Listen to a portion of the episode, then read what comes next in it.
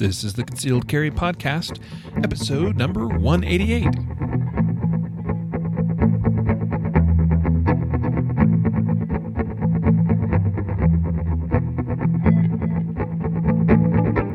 And welcome to the Concealed Carry Podcast, part of the concealedcarry.com network.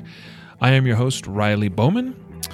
And today I must apologize, but uh, this is coming to you a little bit later than I would have liked. And also, I am flying solo. The reason for this is just that uh, with the holidays and everything this week, plus travel, and uh, the week just got away from us, and I apologize for that. Today's episode is brought to you by Guardian Nation. Surprise, surprise. I know we talk about it a lot, but if you haven't yet checked out The Nation, please do so now. Go to guardiannation.com. It's okay, you can pause the podcast, go to guardiannation.com, check it out, find out what it takes to get signed up, but most importantly, all of the amazing benefits you will get because of being or joining the nation at guardiannation.com and then come right back to the podcast. Also, I'd like to just make a little special announcement that in about two weeks from today, Jacob and I and the team here at concealedcarry.com, or at least many of us, will be down at the Sands Convention Center in Las Vegas attending the 2018 SHOT Show, which is the industry's trade show for anything shooting, hunting, and outdoors mostly it's just about guns though right? And we love guns so we'll be down there covering the show bringing to you the newest latest greatest coolest new products from uh, many really cool and innovative companies and many companies of course that have uh, been a around a long time too. But we'll be providing coverage and bringing that to you here at the concealed carry podcast. We'll probably have some special episodes that week. And also we plan to be doing some really cool and fun interviews with folks down there at the show. We'll be doing interviews live on the show floor well, I, I will be recording them live with people there on the show. You'll hear the background noise and the excitement of the show and all of that. Uh, but we will not probably be able to to broadcast them live because I just don't think the uh, infrastructure will uh, permit that. But we will get it published and to you just as quickly as we can while we're at that show. Also, if you uh, have any questions or comments that you would like to issue or, or send our way, uh, send us an email at podcast at concealedcarry.com. Jacob and I personally receive and review those messages, and many of those we read here on the show. I've got a couple in the queue in case you're wondering if you've emailed me in the last uh, week or so. Uh, in our well, maybe not our next episode, but probably episode 190. Uh, Jacob and I will, will likely bring those to you and give you our answers. And so, with that, let me introduce the uh, rest of today's episode. And today is going to be a replay of episode 70, where Jacob and I talked about muscle memory mistakes. In this episode, we provide eight different examples of common mistakes we see people make where it comes to their training and some of those those things that they're doing that is kind of being embedded into their subconscious and becoming part of that that so-called muscle memory which is really something we want to caution you about. We, i mean it's good thing to have good things ingrained in our muscle memory but when we are having training scars introduced into our muscle memory, that can become a problem. So, with that, I, I, know this is a replay and that might cause you to want to tune out, but you know what? This is really good, important content. So, I hope that you'll hear me out and listen to the, if you've listened to this already before, I hope you listen again because I think there's really good stuff here for you to take away. And we'll try to get back to our normal broadcasting schedule and new content this next week as now we're past the holidays and uh, we'll we'll get back into the groove. I promise. So with that, I'm going to tune in now to the pre-recorded uh, episode, episode number 70 that Jacob and I did about muscle memory mistakes. Enjoy. The whole concept of today's episode is what are some of the mistakes that we might be making as it relates to muscle memory? And maybe let's just spend a, a brief moment and talk about what muscle memory is, Jacob. Uh, I know this is something this is huge for you. I mean, you spend a good deal of time, I know, thinking and talking about this, as do I. Uh, what is muscle memory, and why do we talk about it so often? So, you know, it comes down to habits uh, and routines and the way the brain is wired. A habit is basically, by definition, something that is an automated or automatic response to a cue in an environment. So you have some sort of cue in your environment, and that cue trig- triggers in your brain that you need to make some sort of automatic response. And that automatic response is, by definition, automatic. It is whatever is most instinctive, natural, and automated for you to do. So, for example, when you trip, you automatically bring your hands forward to catch your fall. Like that's automated. The body just does that, right? It, it's just the way you're wired. Um, a lot of us, we have a lot of new uh, automated muscle memory responses based on having cell phones now. Like you, you might have an automated response to pat your pocket before you walk out the door to make sure you're not forgetting your phone, um, things like that. So automated response. I'll give you another example. You know, Riley and I, we've grown up in winter environments. As a as a driver, um, when you're young, when you're a new driver, and you hit a patch of ice or or slippery road, the automated muscle response is to hit the brakes which is, as it were, a negative. You know, it, it, it's good that we have automated response to throw our hands forward when we trip so that we don't smack our faces into the ground. But when you're driving and you hit a patch of ice and your automated response is to slam on the brakes of the car, that's actually a, a, an MMM. That's a muscle memory mistake. Your automated system, your, your automated response to the cue in the environment is actually bad. Uh, right. It's not good. And it takes a lot of work to train the body to not do that because it is instinctive, it is natural. But with work, you can teach yourself to not slam on the brakes, or car manufacturers just build brakes that essentially prevent people from from from from causing problems when they when they have an MMM. So relative to guns, you know, muscle memory is this idea that I, I'm training my body to do something. Either it's already instinctively natural and I'm I'm just you know perfecting that or i have to teach my body to do something based on a cue in my environment that doesn't come natural. Um, the other place and i know i'm maybe beating this harder than we need to beat it but sports and athletics is the other perfect example of muscle memory. Like this is what we train athletes to do. In fact, if you if you know anything about Tony Dungy for you football fans, this was his like flag that he took in when he would t- take job interviews for head coach. He he would talk about how his intention as a as a coach was to train athletes based on muscle memory cues in their environment. And he'd say, "Hey, I want to I want to just drill habitual automated responses. I want my my athletes to not have to think ever." Um, and that was the idea. So, and, and as you know, that turned out pretty well for him. And it also turned out pretty well for me and Riley since we got Peyton Manning out of the deal later on. But anyway, so, so that's the idea is it's about automated response based on a cue in an environment. Call it a habit, call it muscle memory, or call it instinct or automated response. It's all the same thing. Yeah. And we like to throw around the term muscle memory. Uh, and I wanted to just point out that you know, it, there really is no such thing as far as muscles having memory. Uh, there, it, it's it's a it's a nervous system thing, right, Jacob? Uh, nervous system and brain. Yeah, it's right. it's about that that subconscious part of the brain that no scientist understands really well, except that they know it's there, and it it runs automated responses. Right, right, exactly. So, I mean, the the point being, I mean, yeah, we can actually develop muscles and strengthen them in ways in in that it makes it easier for them to continue to be used in that way, which also is a part of, I think, of of kind of muscle memory. I mean, like like you do the same thing over and over and over repeatedly, then the muscles that are being used doing that get a little bit stronger and a little bit more toned, and so then they're they're also going to uh, but they're just going to make it easier to receive that stimulus, that that uh, that uh, signal that comes down from the brain through the through the nerves and then to that muscle. Like they're just going to become faster and better at, at responding to that signal. But the muscles themselves don't actually have memory. But when we do use the term muscle memory, we're talking about this automatic response, this habit, uh, this uh, uh, trained uh, response. Okay. Now, I think before we go any further, I want to throw out just one thing and, and I think this ties into where we're going to go.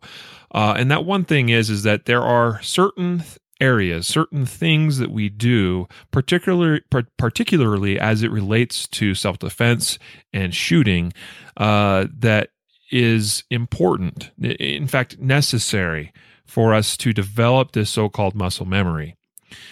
There are probably other uh, other areas relating to that that I think we don't necessarily want to entirely rely on muscle memory.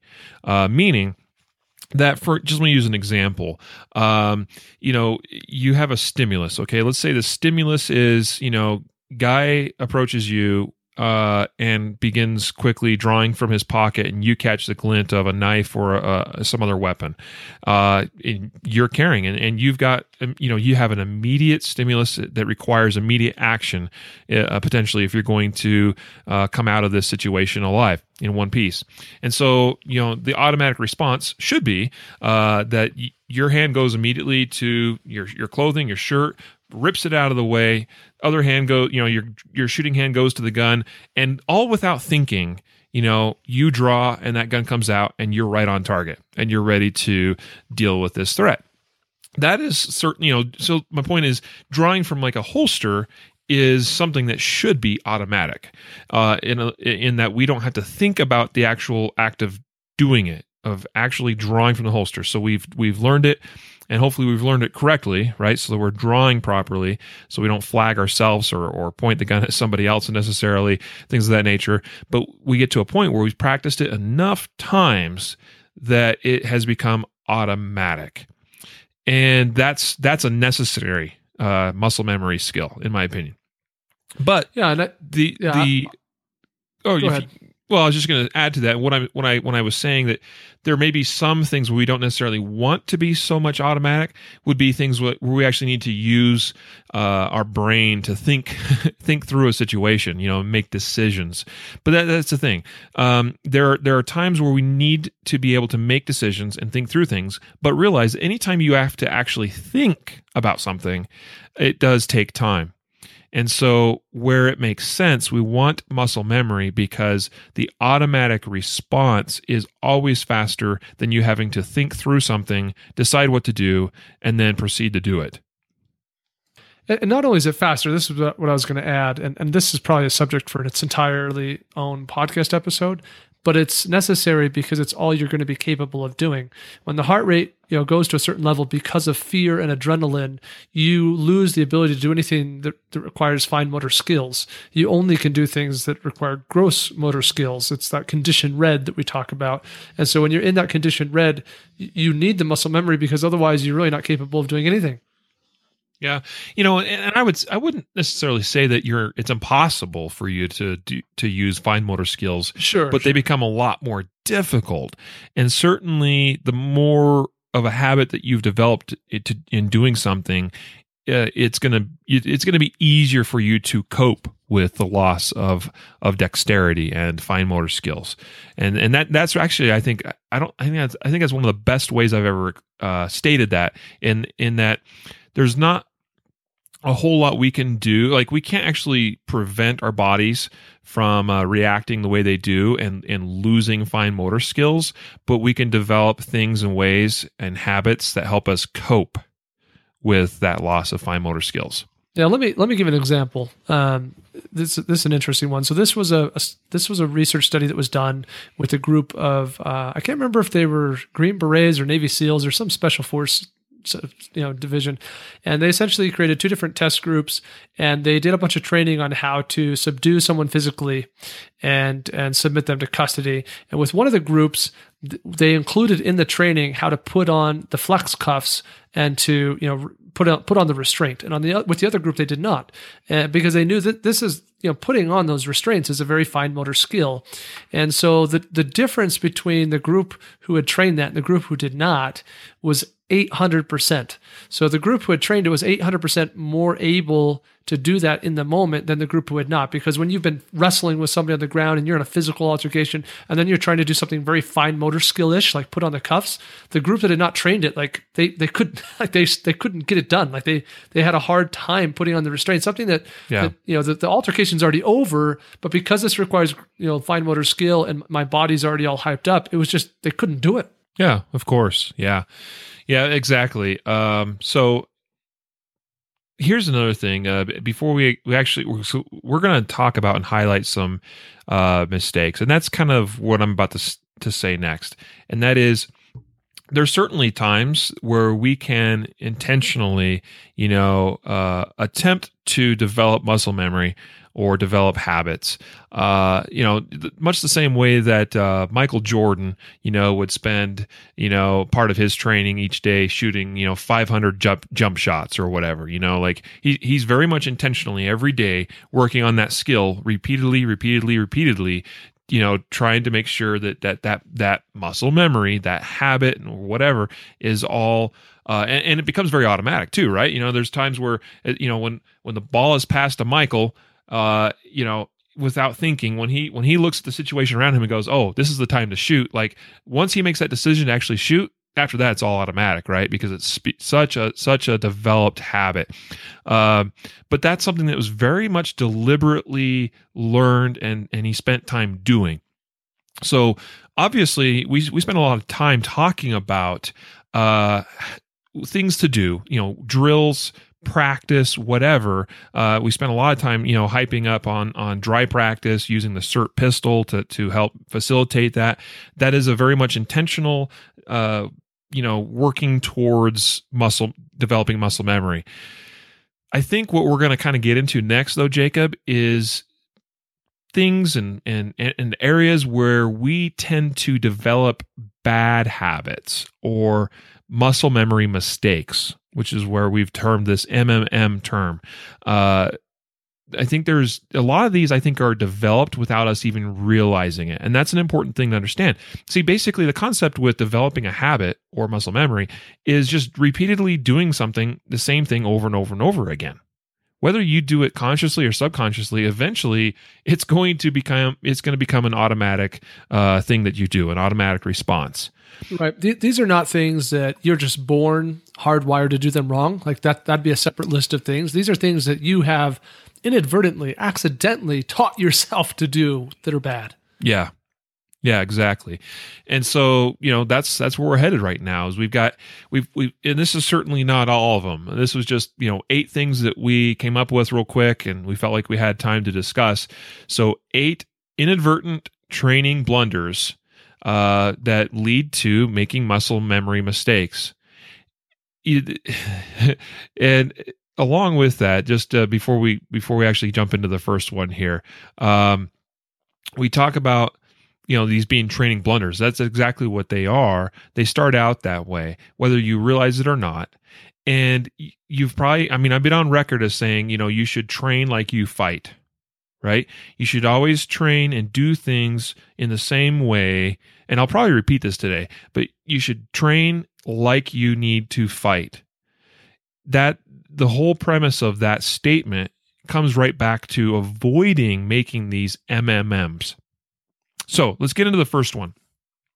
Uh, this was uh, Jacob. You worded it like this: not controlling the expenditure of ammunition. Why don't you explain?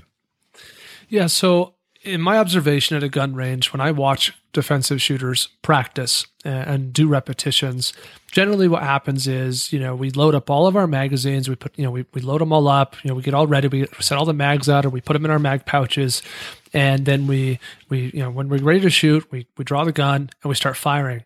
And the thing that you know very quickly differentiates some of the like really well trained self defense shooters from everyone else is that the majority of people are inclined to keep on pressing that trigger until the gun is empty. They will empty the magazine and then shove in the next one and then keep shooting.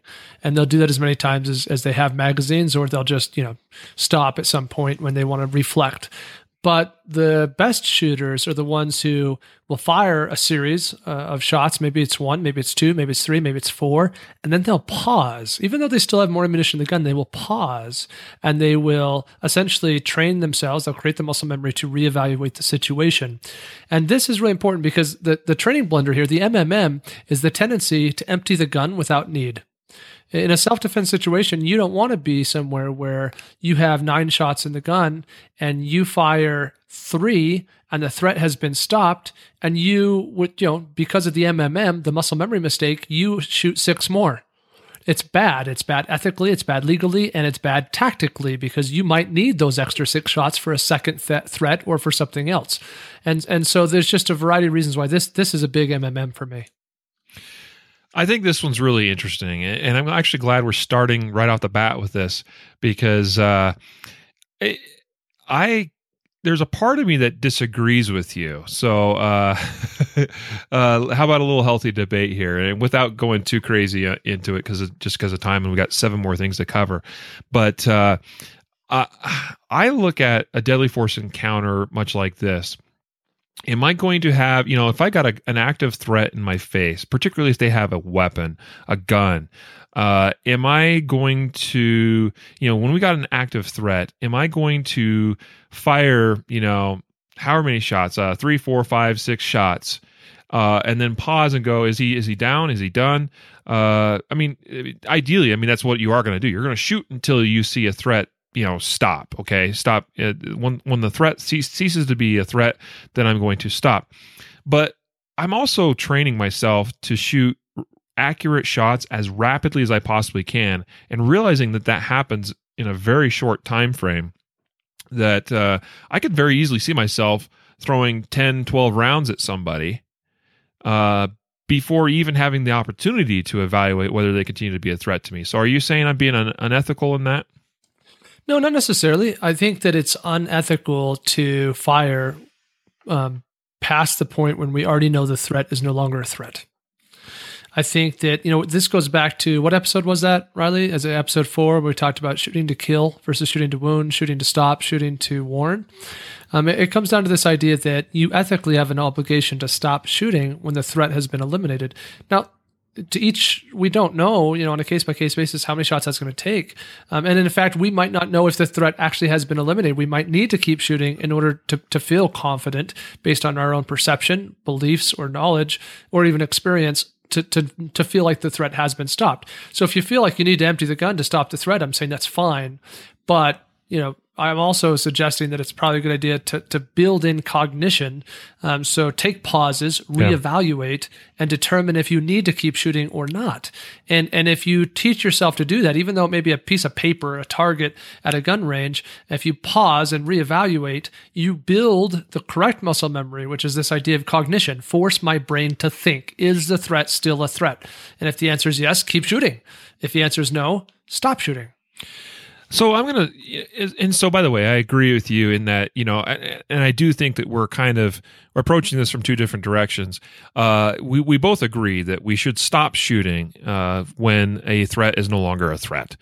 Uh, to give an example of where this this comes into play quite often with some of like our justified stories we share in the Monday episodes of the podcast, uh, I'm I'm thinking of a video, and actually it's in our I think it's in our I think it's in our podcast promo video that we are, you know, we, we got a little promo video. We're trying to, you know, you know, get more listeners, of course, always. Uh, and in there is a guy that, you know, that you see these thugs come into his house to rob him, right? And he he shoots at them, and he ends, ends up chasing them out the house, and then continues shooting them as they're running away from the house, and then kind of goes across the lawn and continues shooting at the getaway car as they're driving away. Do you, do you know the the scene I'm talking about? Oh yeah, yep, yep. Right, right, and so underwear. So I yeah, exactly, which is great. It's a it's actually a great video. But but the uh, I see this as being kind of a, a, a correlation to that. Uh, I think there's some similar threads here because you know he's thinking you know crap, I got to keep firing, I got to keep firing, I got to keep firing. You know, and and you know I would think that when a threat begins to turn away and they start going the other way, well, at that point, that threat is done being a threat, and we should stop shooting. Um, and so, I mean, I, I do see what you're getting at, Jacob. And I think a, one, maybe almost a better way, I think, of describing what the right way to train would be to avoid making uh, muscle memory mistakes would be to rand, randomize, randomize uh, the shots that you take. Uh, yes. too too often people and, and I call this the double this to me this is an MMM and it's the classic double tap. People I will see people specifically train double tap, bop bop, bop bop, you know, bop bop. And and it's like, why why are you doing that? You know, because guess what? That's going to be you, you, do that over and over and over and over and over again. You're in a deadly force encounter. What are you going to do? You're going to go pop up, and you're going to wait, and you're like, oh gosh, yeah, they're still shooting at me. Pop up. Oh, they're still shooting at me. Pop up. you know, like no, like you come out of the holster and you just bop up, bop up, bop up, up until you see the threat cease to be a threat. It is is the ideal in my opinion. And so I think introducing random variables into your practice i think is is helpful. By the way the lasr software that we love so much in conjunction with the SIRT pistol can be set up to where you've got targets and you can designate targets uh, to be required to be hit a certain number of times before they in theory go down. And, um, and and you can actually set that variable so that you know it'll go down anywhere between one and you know five shots let's just say okay? And so what you're doing is you're, shooting at the one target and at, you know maybe you shoot it three times and it and it gives a signal that it's down. And then you move on to the next target and maybe that one requires four and then it's down. And you go to the next one and bang you shoot it once and it indicates that it's down. Uh, i really like that aspect of the lasr software. Yeah i'm glad you brought that up because um, I, I mean I hadn't really thought about it in that detail, but I do I do use LASR that way, and it's really great that you could you always set a range. You can do the same thing with the reload setting on LASR. You set a range. I want I want to be I want to have a reload called every blank to blank number of shots fired. Um, so yeah, great great example. Way to way to say that. Yeah. Okay. Cool. Uh, let's move on to uh, MMM number two, and that is uh, picking a gun up off the table. And where does this come from, Jacob? Yep. See this all the time. So, you know, think about this. When you're at a gun range, some gun range, it's because they have a rule maybe that you're not allowed to draw from a holster or have certain kind of holster, and you didn't come prepared with the right kind of holster that they actually would allow. And so, what inevitably you do is you you set everything down on that little table in your firing line, right? You have a little a little table or counter space, and you put your guns there, and your magazines there, and your ammo there, and everything's kind of set up there. And when you're ready to fire, where's that going to come from? It's going to come from the tables. You're going to reach down, pick it up, present it on target, and, and do your firing sequence. Well, that that's a problem because the MMM here is that your your muscle memory you're building is to pick a gun up off of a table in front of you. So in a life threatening situation, have you, have you built an MMM, right? Have you built a muscle memory mistake that's going to have you reaching out in front of you into the air where there's nothing, like trying to grab your gun when in fact it's in the holster on your hip or on your ankle? Yeah.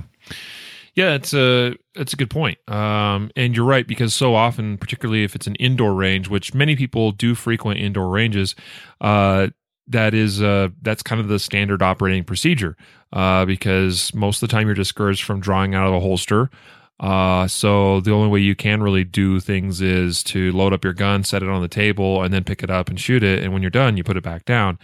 And uh, you know that's um, I would even almost go so far as to say that the more dangerous part of that aspect is is building in the muscle memory that when you're done shooting that you immediately put the gun down, uh, which is actually closely related to another one of our MMMs that we're going to get to here momentarily.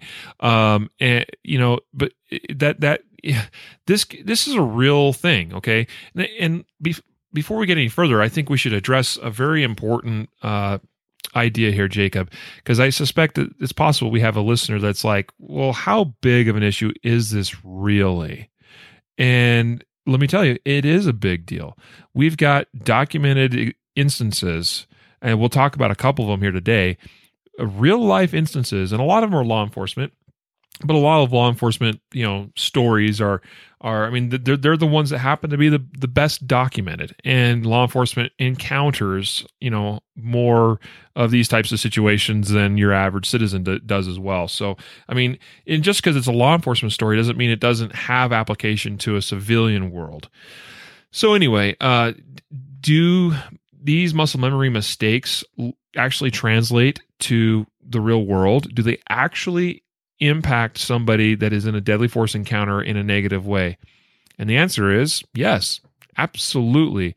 Um, and I, am I'm, I'm trying to refrain from. I'm trying to think. Is there any stories that we can share right now, Jacob? I think that would help uh, really drive this point mm-hmm. home without giving well, away some of the other MMMs. Yeah, here, here's one that comes to mind. This is an MMM that's an MMM that's not on our list, but maybe it gives some correlation that will help. So there was a, a law enforcement department, I think in California, but I'd, I'd have, you know be careful on my source there. I don't. I, am not sure if it was California, and uh, this law enforcement agency they were doing a certain some force on force encounter you know related training drills and because they didn't want to use their real guns and because the agency was too cheap to spring for some training guns they actually had the officers uh, pointing their fingers like making a gun shape with their hand. Okay, so the good guy would make the you know, the, or the bad guy would make the the gun shape with the hand, and then the good guy would you know would would run the drill, would do whatever it was that they were doing to respond. And they were do- they did this for some time until they had some reports from the field that officers on the street were pointing their fingers at BGs, at bad guys and bad gals, uh, in responses. Now, they, it's actually kind of funny because the the way that it all kind of went down is that they actually didn't have any huge incidents because this. No one died, but they quickly quickly you know changed the training regiment. They're like oh whoa like we can no longer do like we had officers pointing fingers at, at people like uh, instead of when they should be drawing their guns.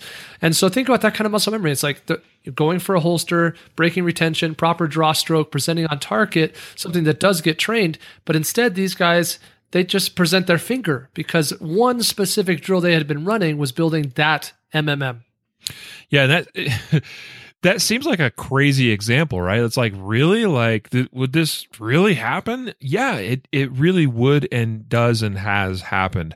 And we've got some other examples and stories that will come up uh, later in the episode, uh, illustrating how poor training uh, and or you know developing these mmms uh, results in mistakes made in the field. And that is exactly our point. We want to try to avoid that and hopefully bring to attention to our listeners you know start paying attention to how you train and look for opportunities to discover things that you might be doing that you know while it makes sense to do it at the range or or in your home or something like as much as possible you want to eliminate that if it if it works against you in a real life deadly force encounter. So let's get to number three. And uh, this is a big one for me uh, because I see this mistake made all the time. And uh, it, it, frankly, it, it bothers me. And so every time, and we just ran into this uh, at the range day, Jacob, with our special uh, range day winner that uh, we did, uh, what, what, like a month ago now, maybe a little more yeah. than a month. And uh, there was a point where we were doing some exercises, and I was asking the the participants. Uh, it was our winner and uh, his fiance uh, that were there, and I said, you know, draw draw your gun out of the holster, and they would just kind of come out of the holster very casually. Because the focus wasn't on the draw; it was on uh, you know whatever the other skill was that we were working on at the time. And i'd be like no when i want you, when you draw out of the holster i want you to draw out of the holster with meaning with purpose. Draw like you mean it is a is a phrase you'll hear me say often when we're working on a range with various drills. Because the danger here is is that when we do get focused on something else so like we're going to work on a reload drill we're going to work on you know name the drill anything else if it's not specifically related to the actual act of drawing the gun then when we are prepping to get ready to do the drill we tend to you know just come out of the, the holster very casually. So I'll say draw the hol- you know draw from the holster, and they'll just kind of you know come up and you know just very lackadaisically. And this is real common too. Okay. Uh, this is actually a really good example. Anytime that you have somebody that they got their gun and it's in a holster and it's unloaded, and then you say, okay, we're going to go ahead and proceed and do whatever. Uh, they know they got to load their gun. And then you might even tell them, okay, go ahead and load and make your gun ready. Well, anytime you start out with an unloaded gun in the holster and you go, yeah, I got to load it, you'll come out. I, I, I, guarantee this about just about anybody, unless they've been in one of my classes. They will come out of the holster very slowly, very casually, come right in front of their face and grab their magazine, insert it into the gun, rack the gun, and then they'll proceed to point into the target and, you know, do the drill. What you will hear out of my mouth is draw like you mean it. Draw like it counts because every time you come out of that holster is an opportunity to reinforce the muscle memory and it is one that should be automatic. Drawing from that holster should be automatic every time. So every yeah, opportunity you have to draw, you should draw like you mean it. And that means come out with it full speed and fully extend to the target. And then if necessary, come back to your chest, re, you know, do your load and then proceed with whatever it is you're working on.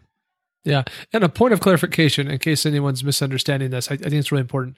Riley does not just mean speed. Like speed is not the factor here. It's a proper draw stroke. Um, it, it's it's about this idea of because I'm not drawing to fire right now, I'm just gonna kind of, you know, draw it incorrectly or poorly. It's it's about like I mean, not to say speed isn't a factor, but but when when you say draw like you mean it, you're not just referring to move quickly, are you? Well, I I do mean move quickly provided that you have uh, mastered the actual draw. Okay. Once you got to the point where you know how to draw, you know how to do it correctly every time, then I expect that you actually draw full speed, you know, like you mean it every time. Uh, if you're a newer shooter, and it, particularly if you're working on the actual skill of drawing, uh, then I would expect that you do things at a reasonable pace. Um, but uh, I, I actually would will go on record that once you've mastered the draw stroke, then I expect. I mean, I I really I expect this of our officers in our department. I expect, and they would get chastised if they don't do this. Every time the gun comes out of the holster, it comes out full speed and then straight out to the target. And then they can come back and prep their gun or do whatever it is they got to do.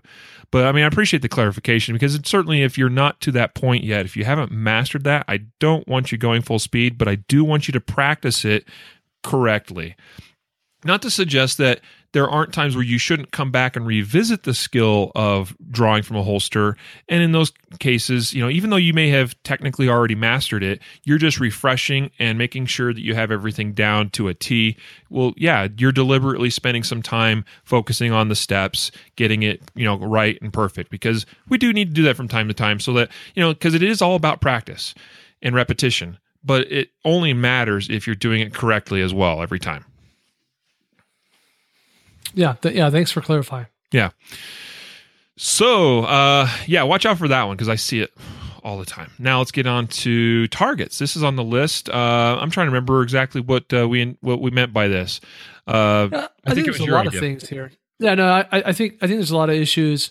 Um, I, I think it was originally was spawned by um, a, a, an incident that I'm familiar with, where they some research was done that essentially suggested that because law enforcement was training with silhouette targets, it lessened their ability to, to be able to cognitively identify if a target in the field on the street was or was not a threat. And so that's kind of what originally sparked this. But I think when we talk about an MMM, a muscle memory mistake, it's more than just what kind of target am I using? Mm, that's right. I do remember, the, and we had a little bit of conversation in our show prep on this as well.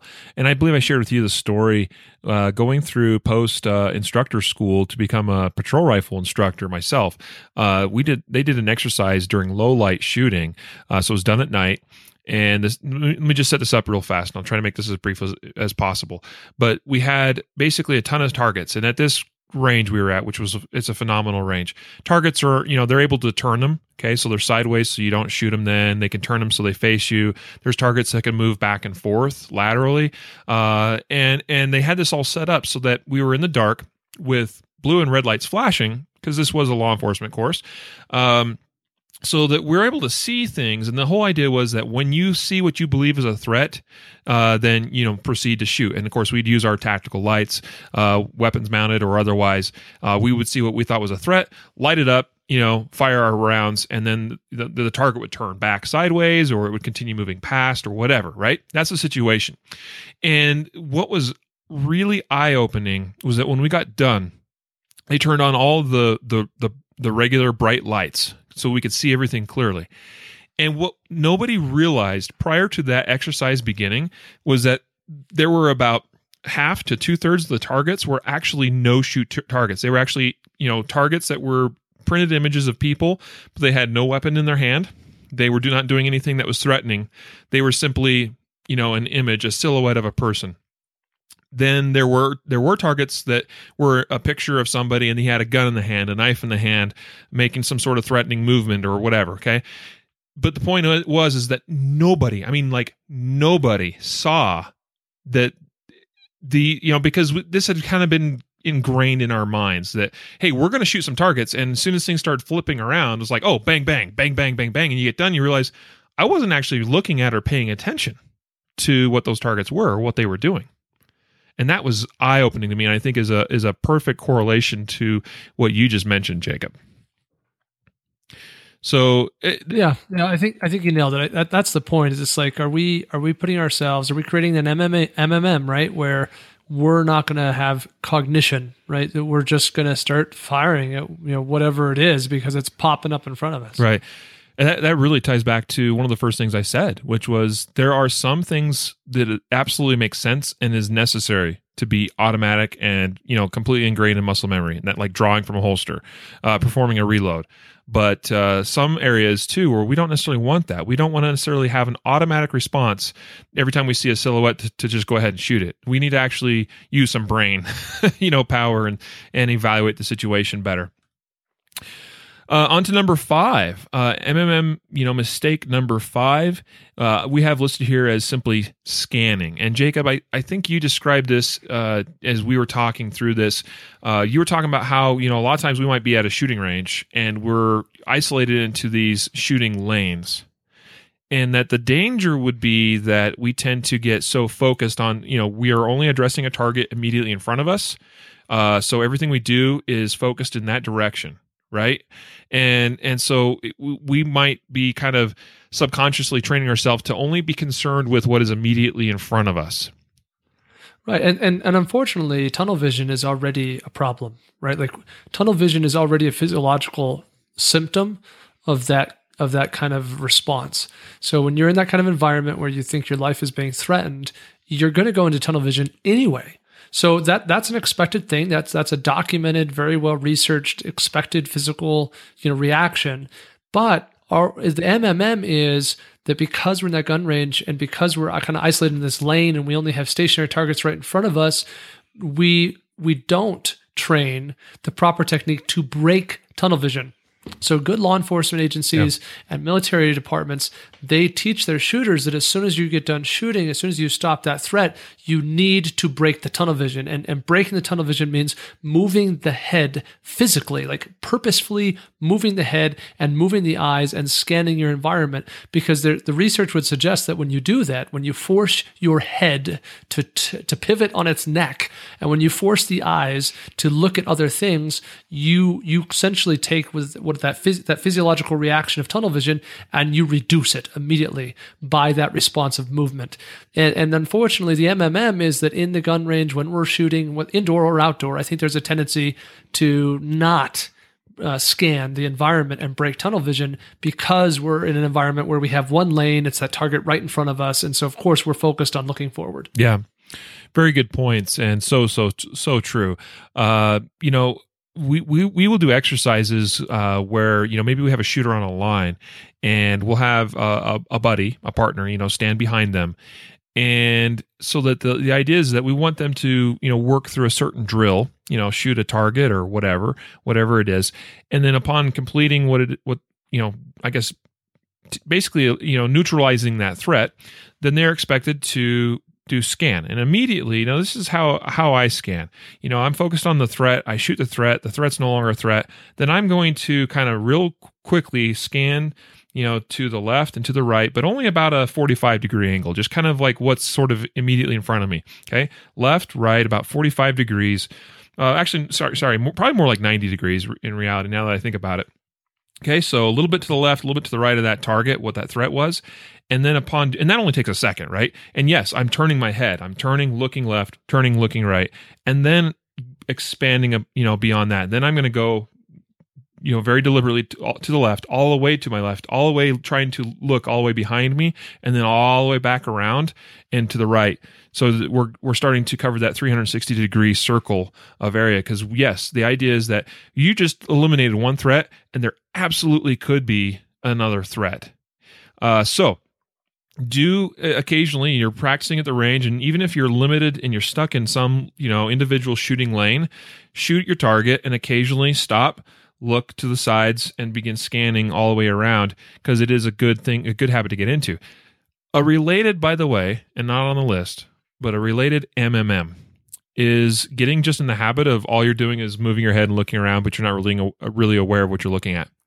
So the exercise I was beginning to describe is where you have a buddy or somebody behind you, and either they they write they hold up they hold up a, pa- a piece of paper with something written on it, you know, like I don't know, uh, peanut peanut butter, you know, or maybe they hold up fingers, or maybe you have you tell them to describe, you know, what they see, uh, what color shirt you're wearing, what color shoes, or something, you know, like so you have the person actually scan and look for something and and try to identify so that we keep the brain working when we're doing those types of exercises. I think is really good. Yep, cognition, right? Yep. We're trying to to force it. Yeah, totally. So uh, number six, this one uh, is. I- see it as being related to this uh, scanning uh, MMM because it's it, it results it, or is a tends to be a result of us uh, you know sometimes working in uh, range environments where we're not able to to do as much as we probably would like to do and that is remaining stationary. So jacob why don't you enlighten us as to what the uh, muscle memory mistake might be re, you know with remaining stationary Yep. So obviously, in a self-defense situation, remaining stationary is really bad tactics. Um, being being a, in fact, a couple reasons for this. One is that you, when you're exposed, you're more vulnerable. So getting to cover and or even at very least concealment goes a long way to to your potential survival and positive outcome of the gunfight. But even something that you might not have thought about, we we just got done talking about tunnel vision, right? Well, guess who else has tunnel vision? Your threat. your threat also has a very narrow field of focus. And so just by you taking two steps in either direction, it's almost like you going invisible. They can't see you anymore because they also have tunnel vision. So moving is really critical tactics to a positive outcome in any sort of gunfight. And unfortunately, the MMM here is that we don't move by nature of the way most of us train and practice and run repetitions and drills at the range or wherever it is we do our training, we hold still. And it's really, really, really bad MMM. Yeah. Now, I mean, how do we train to not do this? I mean, it becomes very challenging when maybe the only range that is an option for you is one where you cannot shoot and move and and so forth. Well, I would say I would suggest this.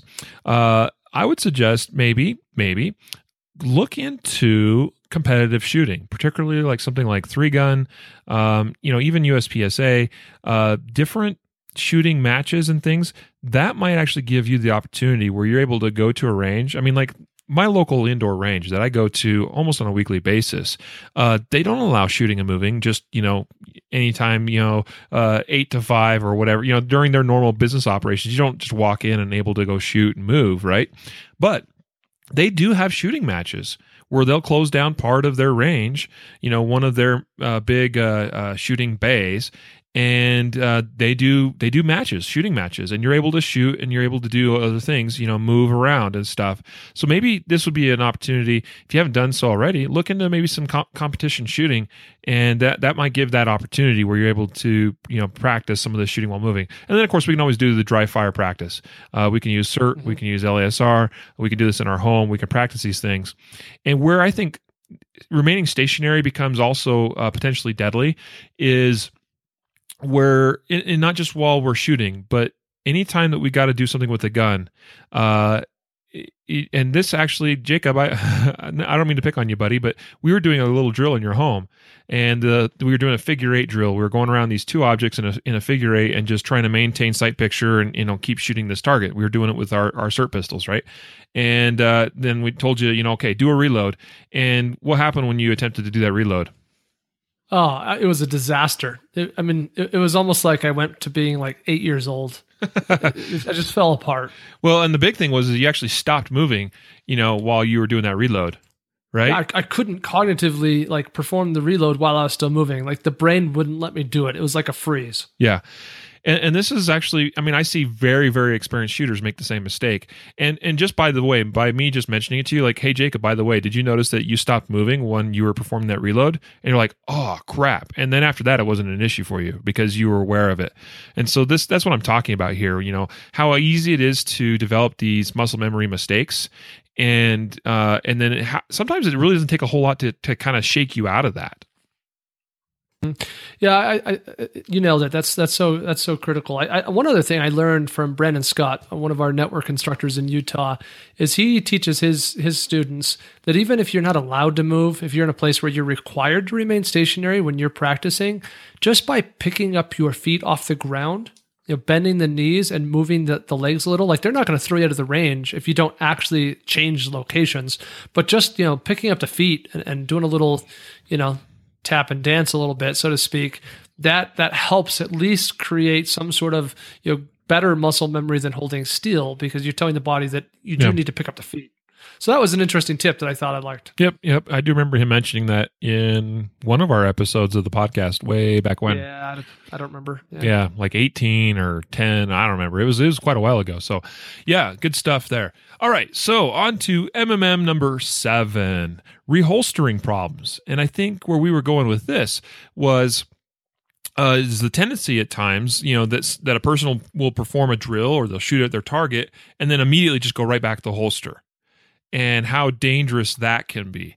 Because i mean that can very much be ingrained into you so that you know you've got a threat and you do a really good job coming out of that holster automatically and bam bam bam bam and you shoot that you know and maybe you're one of those people that go comes out of the holster double tap and right back to the holster. Oh man you are so asking for trouble if uh, if you do just that in a de- in a live you know deadly force encounter where you come right out of the holster double tap and you go right back the thing that we Yeah, have preached on before, sure. yeah, and the thing we've preached on before is why would you ever need to be in a hurry to get back to a holster? There, there, there. There's very few cases where you need to get back to a holster quickly. I, I, I can think of one exception, and that's if you're a law enforcement officer and you just had your gun out, and all of a sudden, and you got a cover officer there, okay, and all of a sudden you got to jump on a guy and throw cuffs on him. Like that's like one one you know possible situation where you would want to get back to a holster quickly because you got a second to jump on this guy and get cuffs on him. Mhm. That's Or transition to a different weapon. okay. I mean, yeah, right, right, yeah. You just shot Same same concept. but Yeah. but once again, you know, uh, there all other situations pretty much you don't have a need or reason to get back to a holster quickly. Right. And, and how often do we hear this, Jacob? You know, like we, we hear, we, we sell a lot of the Brave Response holster. People are like, well, it's soft sided. It, you know, it collapses. You know, that looks really difficult to reholster. It's like, why are you so concerned with getting back to the holster? Like, who cares if it takes you five minutes to get the gun reholstered? You know, well, what if the cops are showing up? Well, no, don't don't worry about that so much. What what's a greater concern to me is the people that will come out quickly on target, fire right back to the holster, you know, super fast. Besides the fact that one of the most dangerous times you'll handle your gun is while reholstering, and doing it really quickly. I mean, why? Why? There's no need. Yeah, yeah, and we've you, you know that. I think I can't remember what episode it was, but we actually had an episode where we talked quite a bit about you know how big of a problem is it really if the cops show up and your gun is still out. And the short of it is, it's probably not a big problem as long as you don't point it at them. But the main takeaway here is to Riley's point. There's no need whatsoever for you to move quickly back to the holster.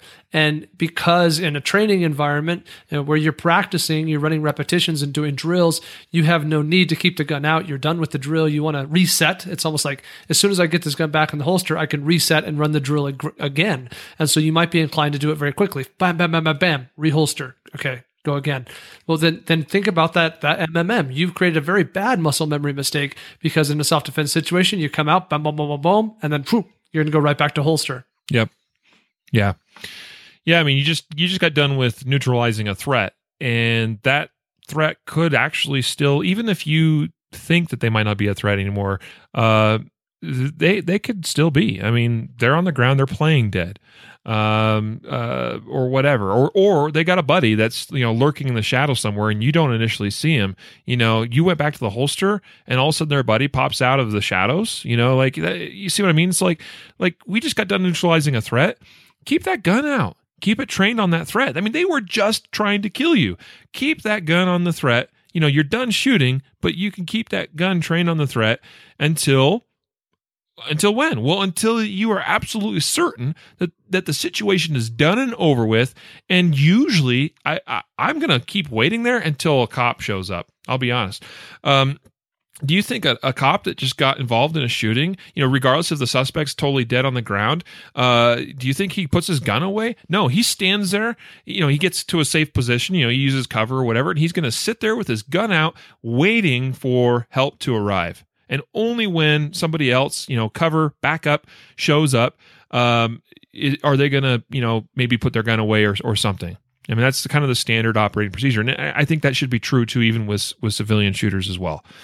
So anyway, we've kind of uh, beat on that one pretty good, I think. So the final number eight, and like I said, we we could probably talk about other things that people are making mistakes with that translate into badly learned muscle memory. And uh, but this is just our our our initial list of eight, and we're getting close to an hour here. So you know we like to keep, try to keep it around an hour. This final one, though, I think is really interesting, especially because we have a couple of great stories to share about it, and and we labeled this as picking up brass slash putting in pockets. So, Jacob, why don't you share the story um, of of picking up brass? Yeah, this is an interesting one. So imagine that law enforcement agencies are often very tight on budget, and brass is the kind of thing that an agency might be inclined to make sure they keep. You know, they can melt it down, they can sell it at weight, or they can sell it to, to reloading or even manufacturers um, if they have enough volume. So if you're a law enforcement agency and you might be running your officer through drills and you know you you make sure you always tell them hey officer you, we want you guys picking up the brass and you're going to deposit in this bucket on your way out kind of thing. So you you might really drive that. And so this is something that a lot of agencies were doing for decades is they were teaching their officers to pick up their brass because it was just an expense issue as a department. Well the the, the challenge that that comes with that is that imagine, you know, as time goes by, there start being some incidents, and this is documented. This is not Jacob, you know, making up crazy crap, but there's documented incidents of fire coming up on a scene where an officer has been shot, and even a dead officer, and they have brass in the hand, and so they were in the gunfight and picking up their brass because the muscle memory was fire, fire, fire, fire, fire, pick up my brass, fire some more. And so, you know, that that that that MMM was so strong to go and pick up that brass as soon as they'd done uh, firing the weapon. Yeah, another famous. Uh, I think you're talking about, uh, uh, you know, one incident. Here's another incident that is is very famous, very well documented, and it was of a uh, an officer way back in the 60s or 70s. You know, he's still he's carrying and using a revolver, uh, 357 Magnum revolver, you know, as his sidearm, and uh, you know. The, the the standard practice was you know to keep from having to actually bend over and pick the brass up his standard you know practice was he would fire his revolver you know open it up dump the sh- empty shell casings in his hand stick them in his pocket grab his you know reloads reload the gun and go back to firing and so, you know, this officer actually ended up getting shot and killed. And investigators found that he had all this empty brass in his pockets, which indicated to them, I mean, this this routine that he'd followed for years and years and years, which was the same routine. I mean, it's not just this one guy, right? Like this was very true amongst a lot of revolver shooters, and still is. I mean, like I, I promise you, a revolver shooter listening to us right now, this is what they do. Uh, you know, they they they open up the cylinder, they dump the empty brass in their hand, and because they don't have to throw it on the ground and then later go back and pick it up. it's very easy. It's right there in the hand. I can stick it in my pocket or I can you know set it aside. Just understand that you know I started out this episode talking about we should train like we fight. In a real fight, are you going to take the time to catch that brass in your hand as you're trying to perform a reload on your revolver? No, you're just going to dump and be done with that get that brass on the ground. You don't care about it, okay? You need to get back into the fight as quickly as possible. And so that's a great example of where, you know, training with these these various habits ends up translating into the real world and sometimes with deadly consequences. So be very mindful of that. And I've got one other example I wanted to share that that th- is one I meant to share actually at some point in this episode, and I, th- I just think it's a really great, great, great example. Um, I'm a big believer in you know, I teach people if you're racking your slide on your semi-automatic, I want to see you use, you know, your whole hand, uh, reach o- reach reach over the top of the back of the slide with your whole hand, pull it back, you know, retract the slide that way. This is true, especially uh, so I think even when you're, you know, you got to slide back. Okay, so you just fired your gun dry, the slide is locked back, and you're going to perform a combat reload. Uh, I expect that that next magazine goes in the gun and that you reach over and the same way you grasp the slide with the whole hand, you pull it back slightly, you release, right? Rather than, because the alternative is, and this is one I see all the time, using the slide lock, that little button with your thumb, and hitting that to get the slide to close forward, you know, chain chambering around. And the reason for that is because there's a video of a law enforcement officer who in a shooting shot his gun dry reloaded you know he had slide he had his slide locked back he reloads and then he fumbles for a second or two while he's trying to get that that slide lock released with his thumb right? And that cost him precious seconds as opposed to you know how much simpler is it just to grab the slide pull back slightly release you know like that's how the gun is designed it's going to work. Um, you know because and, and, and the, the example i use along with that all the time is that that's more of a gross motor skill where you're grasping the slide with the whole hand pulling back and releasing it as opposed to this fine motor skill of using your thumb and hitting this little tiny button that you know releases the slide and going forward. So that's why i preach that all the time is because of this very thing right here. Because if you use that little slide lock to release your slide each time you're loading your gun that becomes the muscle memory and you will potentially fumble that when you're trying to do this under stress in in in real life Yeah, great great example. So that actually almost becomes like a number nine to our our list of MMMs. You know, don't use that little button uh, for uh, for releasing your slide. But anyway, but you know, it goes back to you know we, we mentioned these stories. Uh, some of the things we talk about, I'm sure people are like, oh, that's not that big a deal, or that's not going to be an issue. But the reality is, whatever you do repeatedly over and over and over again becomes habit. It becomes muscle memory, and that's why we decided to talk about this topic today: muscle memory mistakes, or MMM eight inadvertent training blunders and we hope that that you won't do them and we also hope that if you notice anything else you're doing that doesn't translate well into a real fight that you'll stop doing it because we should be training like we fight jacob any last thoughts on the topic No, I think I think that's good, and I'd love to hear if anyone is listening to this. If you have ideas that have come to mind of other MMMs that you have seen, have observed, or have caught yourself doing, you know, send those to us. Oh, absolutely. That's uh that's always good stuff to have, and it's also very good. And we love getting feedback from you, our listeners, our our loyal listeners. We we really do appreciate uh, for supporting us in this podcast. And that is absolutely true. Once again, a reminder, as I mentioned earlier in the episode, that if you have any questions, suggestions, comments, anything you'd like to share with us, get it to us by sending us an email at podcast at concealedcarry.com. We would really love to hear from you, as we have already heard from many of you as uh, since we launched that that spec- specific email address uh, earlier this year. Actually, I guess last year now because we are into 2018. I hope everyone's uh, new year is going well for you. By the way, and also, just another thought uh, as I listened to this episode again, you know, it's funny because when you record things and it's been a year or a year and a half, or even now almost two years ago when we launched the podcast, I go back and listen to things occasionally and I go, wow, like I, I can't believe I said that, or, or, you know, my, my opinions have changed about some things, that's for sure. Uh, now, today's episode with the uh, muscle memory mistakes. We mentioned eight specific examples of ones that uh, we thought were were relevant at the time. And i definitely would like to add probably a few more things uh, that might be relevant to our listeners. And so maybe we'll do a refresh of this episode now that this one has been uh, brought back and and and freshened re- freshened up for you. Uh, hopefully you've listened to it again and enjoyed it. And we'll try to bring some more uh, fresh content around this idea of muscle memory mistakes to you in the uh, sh- near future. So I hope that you uh, enjoyed that as well. Uh, once again, uh, a reminder of our uh, today's episode sponsor, Guardian Nation. Please check it out, guardiannation.com. Supporting our sponsors means us being able to continue to offer the Concealed Carry podcast. Uh, this is a an endeavor that requires quite a bit of work and energy and effort each week, as I'm sure you understand. Uh, that you know, it, it- and this has been a, a labor of love as we are now almost 200 episodes in.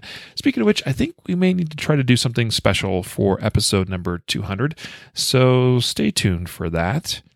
Uh, we'll look forward to uh, connecting with you next week. We'll have news episode a news episode for you at the beginning of the week.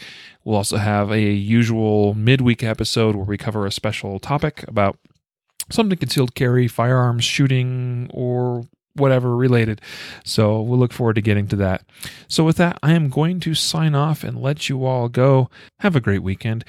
And once again, a reminder to train right, train often, and train safe so you can fight hard, fight fast, and fight true. Take care.